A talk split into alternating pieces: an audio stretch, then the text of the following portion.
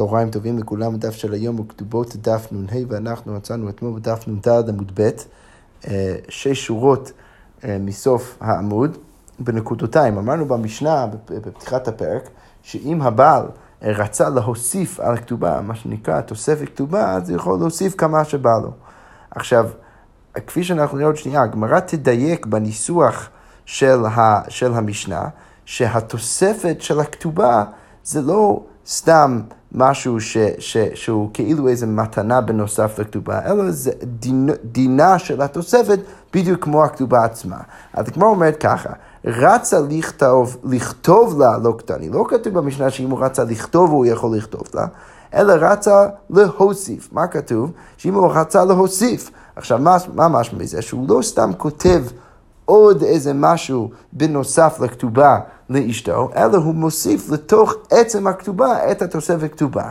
עכשיו, מה זה מלמד אותנו? הגמרא אומרת, מסייע לי לרבי איבו אמר רבי ינאי. זה בעצם סיוע לאמירה הבאה של רבי איבו, רבי איבו בשם רבי ינאי. דאמר רבי איבו אמר רבי ינאי, תנאי כתובה ככתובה דומי. ש, שרבי איבו אמר בשם רבי ינאי, שהתנאי כתובה, או במקרה שלנו התוספת כתובה, דינה בדיוק כמו הכתובה עצמה. תכף נראה מה הנפקמינות של הדבר הזה, אנחנו נראה רשימה של נפקמינות, אבל הנקודה כאן של הגמרא היא שאפשר לדייק את זה כבר מתוך המשנה בזה שהמשנה אומרת רצה להוסיף ולא רצה לכתוב. עכשיו, מה הנפקא מינה של כל הדבר הזה? אז הגמרא עכשיו תפרט לנו מלא מלא נפקא מינות, רשימה של נפקא מינות, שאנחנו, אה, ב, ב, ב, בזה שאנחנו בעצם תופסים את התוספת כחלק מהכתובה ולא כאיזה מתנה מחוץ לכתובה. אז הגמרא אומרת נפקא מינה, א' כל למוכרת ולמוכלת, אישה שמוכרת ומוכלת את, את הכתובה שלה, אנחנו מניחים שהיא מוכרת גם כן את הזכויות של התוספת, ו, ואם היא מוכלת לבעלה, על הכתובה, אז אנחנו מניחים שהיא מחלה גם כן על, ה, על, על התוספת. ולמורדת, שרש"י מסביר שהמורדת, אנחנו נברר את זה במשנה בדף ס"ג עמוד א', מדובר במקרה שאישה מורדת על בעלה. אה, והגמרא מתלבטת איך היא בדיוק עושה את זה, אבל אם היא עושה משהו שזה נחשב כאיזשהו מרד לבעלה, אז המשנה אומרת שפוחתים לה מכתובתה, אנחנו בעצם מורידים את הערך של הכתובה. אז רש"י מסביר שזה שהתוספת כתובה נחשב ככתובה, אז יש נפקא מינה בזה שאנחנו נוריד גם כן מהתוספת ולא רק, אה, ולא רק מה, מה, מהכתובה הבסיסית. אוקיי, וגם כן לפוגמת. מה, מה, באיזה מקרה, מה זה הפוגמת, אז רש"י גם כן כותב שאנחנו נברר את זה בדף פ"ז עמוד א', שכתוב שם במשנה שאישה שפוגמת כתובתה לא יכולה לפרוע את הכתובה אלא בשבועה. עכשיו, מה המקרה של, של פגימה? המקרה של פגימה זה מקרה שבו הבעל בעצם טוען שהוא שילם לה כבר את כל הכתובה, והיא אומרת, לא, אתה לא שילמת את כל הכתובה, אלא שילמת לי חלק. עכשיו, מה הייתי חושב? הייתי חושב שהיא צריכה להישבע על שאר הכתובה רק אם היא מודה שהוא שילם לה חלק מהכתובה עצמה, מעיקר הכתובה. אבל אם, אם היא אומרת שהוא שילם לה חלק מהתוספת, אולי הייתי אומר שזה לא נחשב כפוגמת, כמש מלן ועוד נפקא מינה אה, בזה שאנחנו תופסים את התוספת כמו הכתובה עצמה, שאם היא פגמה את כתובתה דרך התוספת, עדיין היא תהיה חייב שבועה לגבות מכתובתה. אוקיי, לטובת, יש עוד...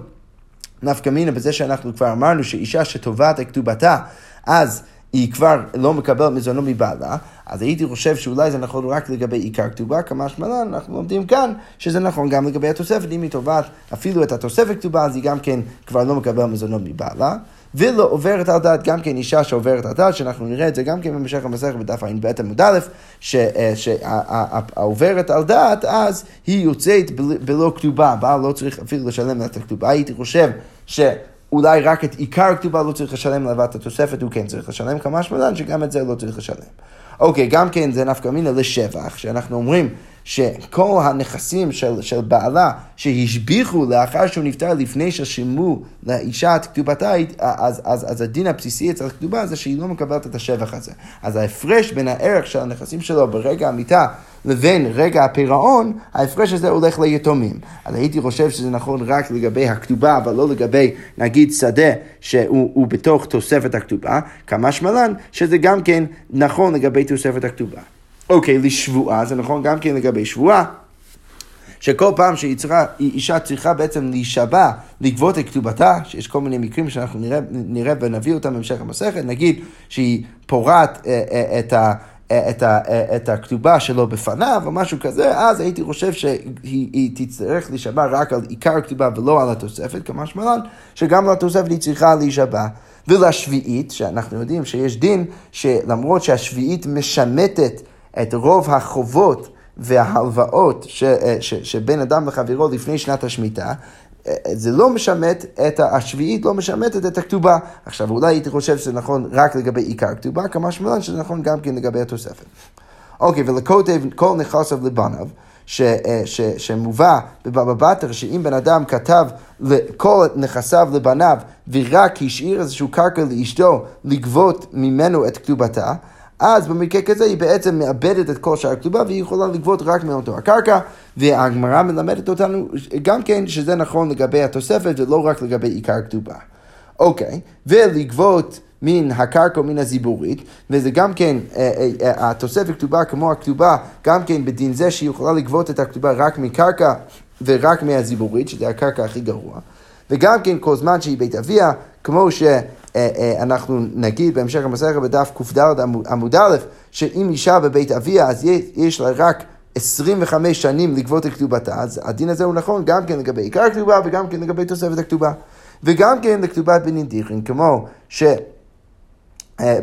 בכתובת בנין דיכרין, אז, אז ה, ה, ה, ה, ה, הילדים, הזכרים, הבנים שלה, יורשים את החלק של הכתובה של נדוניה, אה, של כתובת אימן, אז הם גם כן יורשים את התוספת אה, אה, מדין הכתובה בנין דיכרין, במקרה ו, ו, והיא מתה ראשון. אם היא מתה ראשון והבעל יורש אותה, אז כשהבעל נפטר, אז הבנים ירשו לא רק את נדוניה, אלא גם כן את תוספת הכתובה. יפה, אז דרך זה אנחנו בעצם את כל נפקא מינות של, של הדין הזה, שאנחנו בעצם אומרים שהתוספת הכתובה ככתובה דומי. אוקיי, עכשיו אנחנו נעבור לכל מיני uh, דיונים שוב סביב הכתובה, וכאן אנחנו נראה בעצם רצף של מקרים שיש ביניהם מחלוקת בין איך שפסקו בפומבדיטה לבין איך שפסקו במוטו מחסיה, שני מקומות בבבל. אז הגמרא אומר ככה, איתמר, כתובת בנין דיכרין.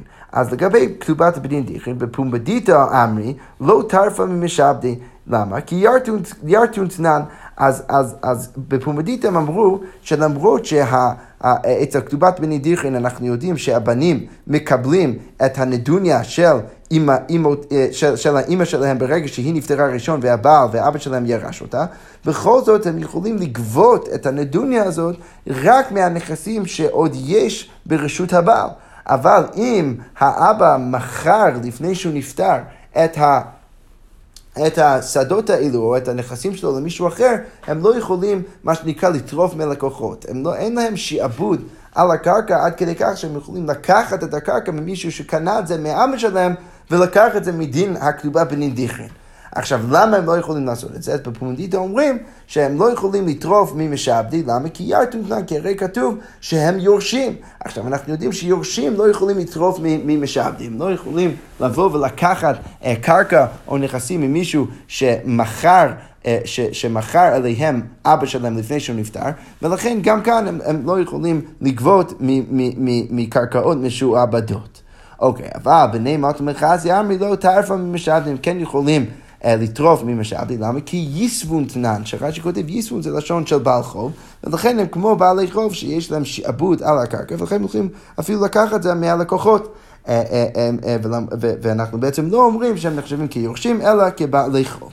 אבל הגמרא אומרת, והלכתה לא טרף בשבדי, אנחנו פוסקים כמו אנשי פומדיטה, שהם לא יכולים לטרוף מהלקוחות, כי ירתון תנן.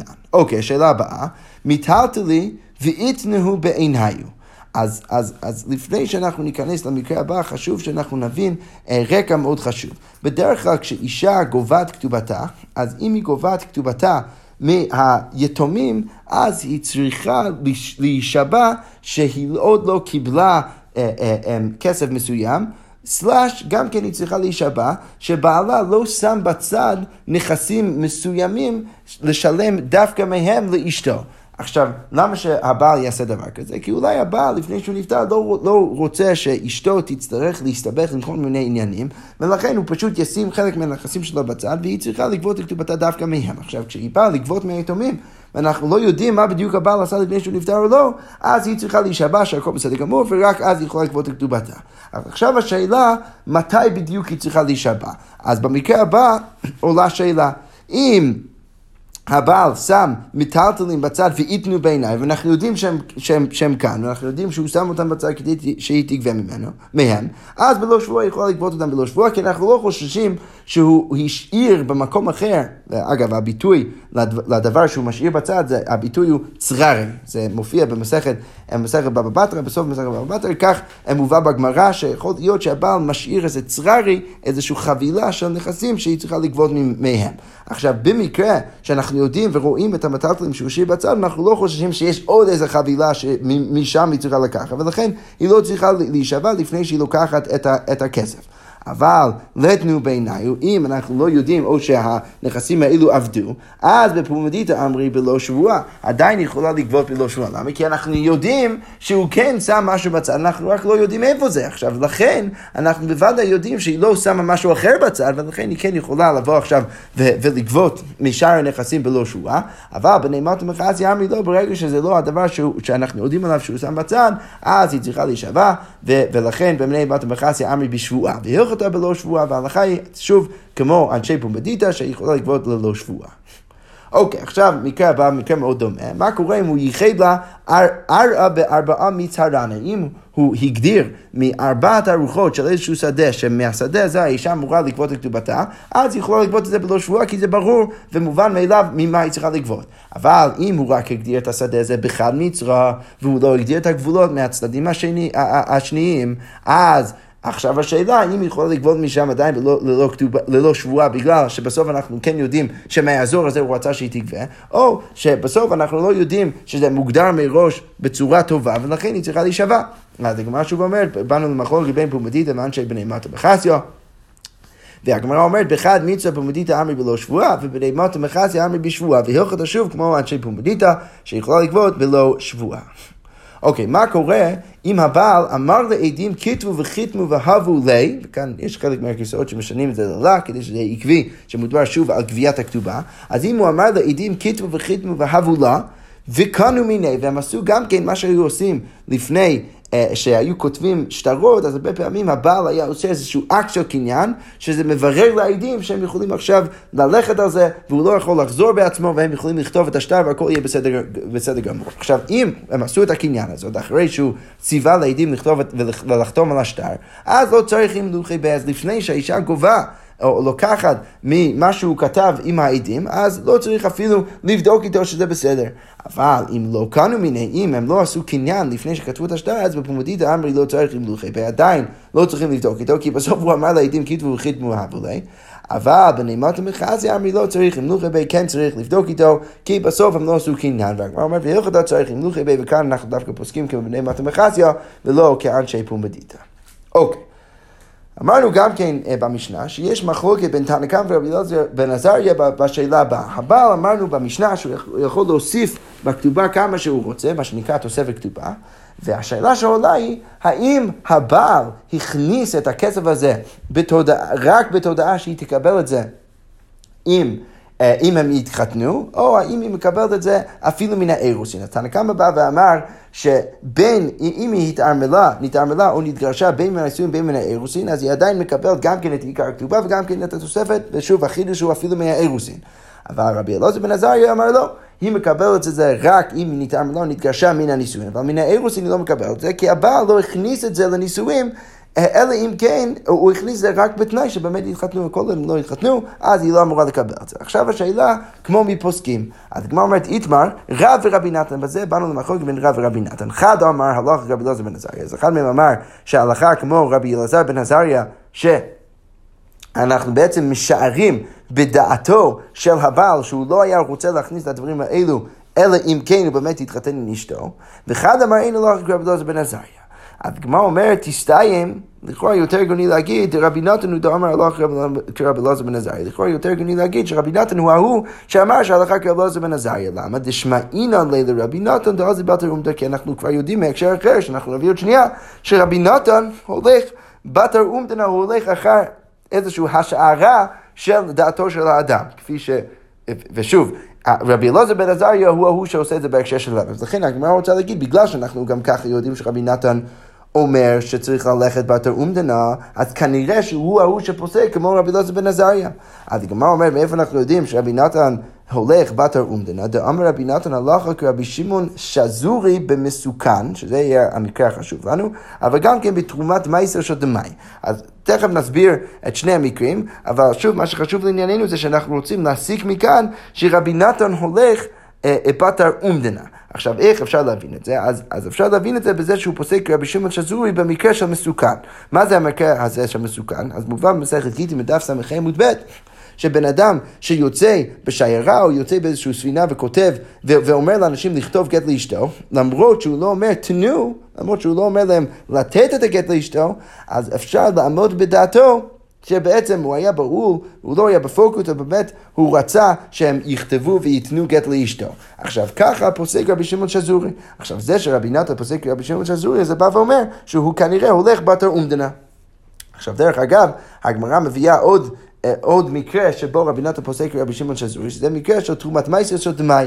מה קורה אם בן אדם אה, מגיע לו איזושהי תבואה, שהוא תבואת דמאי. עכשיו, מה זה תבואת דמאי? תבואת דמאי זה תבואה שמגיע לו מעם הארץ, שהוא קנה ממעם הארץ, והוא לא יודע אם העם הארץ הזה הפריש תרומות ומעשרות מה, מה, מהתבואה הזאת. עכשיו, הדין הוא שהישראל, החבר, שהוא לא הארץ, שהוא רוצה לאכול את זה כדת וכדין, אז הוא צריך להפריש מה שנקרא תרומת מייסר מה, מה, מה, מה, מהתבואה הזאת. עכשיו, אם תרומת מייסר שהוא הפריש חזר ונפל חזרה לתוך החולין, לתוך מה שהוא היה רוצה לאכול, ועכשיו יש איזושהי תערובת של הדברים והוא לא יכול לאכול את זה, אז עכשיו השאלה מה הוא צריך לעשות. מצד אחד אפשר להגיד ש... מזלו הרע גרם לו, הוא צריך עכשיו למכור את זה לכהן, כי הוא היחיד שבאמת יכול לאכול את הדבר הזה, אבל זה יהיה לו הפסד כסף, למה? כי הוא צריך למכור את זה לכהן אה, במחיר זול, כי בדרך כלל המחיר של תרומה זה יותר זול, ודרך זה הוא יאבד כסף. אופציה שנייה, הוא יכול לשאול את העם הארץ ולשאול אותו, האם הפרשת במקרה תרומות ומעשרות לפני שמכרת לי את, ה, את, את, את, האוכל? ואולי אפשר להגיד ש, שאם העם הארץ אומר לו שהוא אכן הפריש תרומות ומעשרות, אפשר לסמוך על העם הארץ. עכשיו, רבי שמעון שזורי בא ופוסק שאפשר לסמוך על העם הארץ בדין הזה, בגלל שעל הצד השני הוא יצטרך לאבד הרבה כסף, יהיה לו הפסד, ולכן אפשר לסמוך על העם הארץ. עכשיו, בזה רבי נתן בא ואומר שצריך לפסוק גם שם כמו רבי שמעון שזורי. עכשיו, איך שזה לא יהיה, אנחנו רואים שרבי נתן פוסק כרבי שמעון שזורי במקרה של מסוכן, ולכן באמת משמע מזה שרבי נתן עזר בתר אומדנה, ולכן הגיוני להגיד שבין שניהם, בינו לבין רב, הוא ההוא שפוסק כמו רבי אלעזר בן עזריה, ולא רב. עכשיו, אם אני עושה את המהלך הלוגי הבא, אז מה יוצא מזה? אז יוצא מזה שזה דווקא רבי שמעון, אה, דווקא רבי נתן שהולך אחר אומדנה, ולכן הוא פוסק רבי אלעזר בן עזריה, ודווקא משמע שרב לא עזר בתר אומדנה. אבל הגמרא אומרת, האם זה באמת נכון? ורב לא עזר בתר אומדנה, האם רב באמת לא הולך אחר אומדנה, אחרי השערה של דעתו של האדם, והאיתמר הרי משמע שזה לא נכון. למה? כי במקרה הבא, מתנת שכיב מהירה שכתוב בקינן, מה קורה עם שכיב מהירה, בן אדם שהולך למות, שאנחנו תכף נסביר שיש כל מיני נפקמינות של המתנה הזאת, אה, אה, הוא, הוא, הוא רוצה לתת איזושהי מתנה למישהו לפני שהוא נפטר, וכתוב בה, במתנה הזאת, קניין. עכשיו, זה דבר שבדרך כלל לא עושים. למה? כי השכיב מרע, יש, בעצם החכמים הקלו על השכיב מרע, בגלל שעוד שנייה הוא הולך למות, אז הקלו עליו אה, אה, בכל מיני דברים שהוא לא צריך לעשות כדי שהמתנה שהוא רוצה לתת בעצם יתפוס. עכשיו, אחד מהדברים האלו, זה שלא צריך לעשות קניין, הוא לא צריך לעשות אקט של קניין כדי להקנות את הדבר שלו במתנה למישהו אחר, אלא ברגע שהוא אומר את זה, זה כבר נחשב ככתוב אה, בשטר, והבן אדם השני מקבל את זה. עכשיו, מה קורה במקרה שיש פה משהו קצת מוזר שקרה? יש פה מתנת שחימרה, אבל כתוב שהוא עשה קניין. אז עכשיו לא ברור באיזה דין הוא רוצה להעביר את המתנה לחברו. האם הוא רוצה להעביר את זה מדין שחימרה, או, או האם הוא רוצה להעביר, להעביר את זה לחברו מדין בריא, בגלל שהוא עשה קניין. אז בזה באנו למחלוקת בין רב ושמואל, איך צריך בעצם להתייחס למקרה הזה. אז הגמרא אומר, בבי רב משמי דרב עמרי, אז אמרו בישיבתו של רב, בשמו של רב, הם אמרו ככה, ארכבי התרי רכשי, בטח הבן אדם הזה רוצה, אה, אה, רוצה לנסוע על שתי... על שתי סוסים. הוא בעצם רוצה שזה גם כן יהיה מתנת שכיב מרע וגם כן מתנת בריא. ושמואל אמר לא ידענו מה בהם. ושמואל בא ואומר, לא, אני לא יכול לדעת מה הוא רוצה. עכשיו, שוב, כבר אנחנו רואים שרב הולך כאן פטר אומדנה, כי הוא בא ואומר, בטח מה הבן אדם רוצה, רצה לעשות, אנחנו לא יכולים לשאול אותו, אנחנו יכולים ל, ל, ל, לעשות איזושהי השערה בדעתו, ולהבין שמה שהוא רצה לעשות זה בעצם אה, לרכוב על שתי סוסים. עכשיו שוב, תכף נבין מה זה, אבל כרגע אנחנו כבר יכולים להבין שיש כאן איזושהי אמירה שרב הולך בתור אומתנה, שזה יהיה בעצם קשה על מה שרצינו להציע למעלה. אוקיי, אז אם כבר אבל אנחנו בתוך המקרה, אז בואו נבין מה באמת התכוונו רב ושמואל. אז כמו אומר בבי רב, משמי דרב אמרי עקבי את ריכשי. מה הכוונה? הרי היא כמתנת ברי, והרי היא כמתנת שכיב צריך להתייחס לזה גם כן כמו מתנת ברי וגם כן כמו מתנת שכיב מירה. איך צריך להתייחס לזה גם כמתנת ברי וגם כן כמתנת שכיב. הרי כמתנת ברי, תאים עמוד אינו יכול לחזור. בדרך כלל, שכיב מירה שנותן מתנה, אם אז במזל או בנס הוא לא מת והוא נהיה בריא, אז הוא יכול לחזור במתנה שהוא נותן. למה? כי הוא רצה לתת את זה רק בגלל שהוא חשב שהוא עוד שנייה הולך למות, אבל עכשיו שהוא חי, והוא בסדר גמור, אז הוא יכול לחזור במת... במתנתו. עכשיו, כמובן שבן אדם בריא לא יכול לעשות את זה. אז הגמרא אומרת, זה שרב אומר מצד אחד זה נחשב כמתנת בריא, אז הוא בעצם, אפשר להבין שהוא רצה להחמיר לעצמו, שאפילו אם הוא יעמוד ויהפוך להיות שוב בריא, אז עדיין אינו יכול לחזור בו, הוא לא, לא יוכל לחזור בו כמתנת בריא.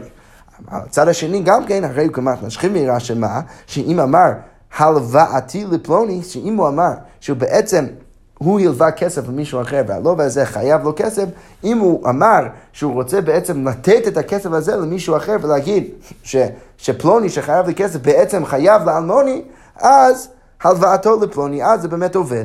עכשיו, למה זה חידוש? כי בדרך כלל, וכך רש"י מסביר, בדרך כלל אם מדובר בן אדם בריא, הוא לא יכול סתם להקנות כסף ומטבעות לבן אדם אחר, אה, אה, לבן אדם אחר רק דרך הקניין החליפין שהוא עושה. עכשיו, מה זה הקניין חליפין כאן? הקניין שאנחנו מניחים שהוא עשה ברגע שהוא כתב את המתנה, זה בעצם איזשהו קניין שהוא בעצם הרים איזשהו סודר, ודרך זה רצה להקנות את, החפ, את החפצים ואת הזכויות שלו למישהו אחר. עכשיו, את המטבעות ואת הזכות לגבות את הכסף מהלווה, אנחנו בדרך כלל אומרים אצל בן אדם בריא שאי אפשר להקנות את הזכות הזה דרך קניין חליפין. ולכן, זה שאנחנו מתייחסים, לפחות חלקית, למתנה הזאת של השכימירה, למתנה הזאת של שכיב מירה כמתנת שכיב מירה, אז זה בא ומקל על ההוא שהוא רצה לתת לו את המתנה, ואנחנו אומרים שלא כמו מתנת ברי, כאן אנחנו נגיד שאם הוא יקנה לו את הזכות להבאה שלו, זה בעצם עובד. לא כמו שהיינו אומרים לגבי מתנת ברי, אלא כמו שאנחנו אומרים לגבי מתנת שכיב מירה. וזה בעצם שתי הנפקמינות של הדבר הזה, שמצד אחד זה כמו מתנת ברי, ומצד שני זה כמו מתנת שכיב מירה.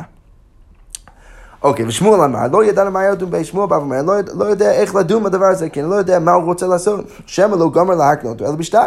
אולי בן אדם הזה לא רצה להקנות את המתנה, אלא אם כן בעצם נכתוב שטר פורמלי. ואין שטר לאחר מיתה, לא ניכנס לכל הסוגיה כאן, זה קצת מסובך, אבל בעצם שמואל בא ואומר שהוא בעצם... מכניס את עצמו לאיזושהי תסבוכת, למה? כי יכול להיות שזה שהוא עשה קניין, זה בעצם מעיד על כך שהוא רצה בעצם להקנות את הדבר רק על ידי שטר פורמלי שאנחנו נכתוב. אבל השטר הזה, אם לא כתבנו את זה לפני שהוא נפטר, אז אין שטר לאחר מיתה, ולכן בעצם כל מה שהוא רצה להקנות זה לא עובד, כי אנחנו לא יכולים בעצם להבין מה הוא רוצה. עכשיו, בלי לי, לי, לי, להיכנס לעומק העניינים, אנחנו כבר רואים כאן מהמחלוקת בין רב ושמואל, שרב הוא דווקא ההוא שבא ואומר שאני יכול לעמוד בדעתו מה הוא רוצה. עכשיו, אם רצית להגיד שרבי נתן הוא ההוא שפוסק רבי אלעזר בן עזריה כי רק הוא הולך בתור אומדנה, אז יוצא קשה, כי באמת משמע מזה שאתה תצטרך להגיד שרב לא הולך בדירוג. אומרת שזה סותר מה שראינו עכשיו בשיטת רב. אז כמו אומרת, אלא מה צריך להציע? אלא תרבי ואסלי בתר אומדנה. דווקא שניהם הולכים בתר אומדנה.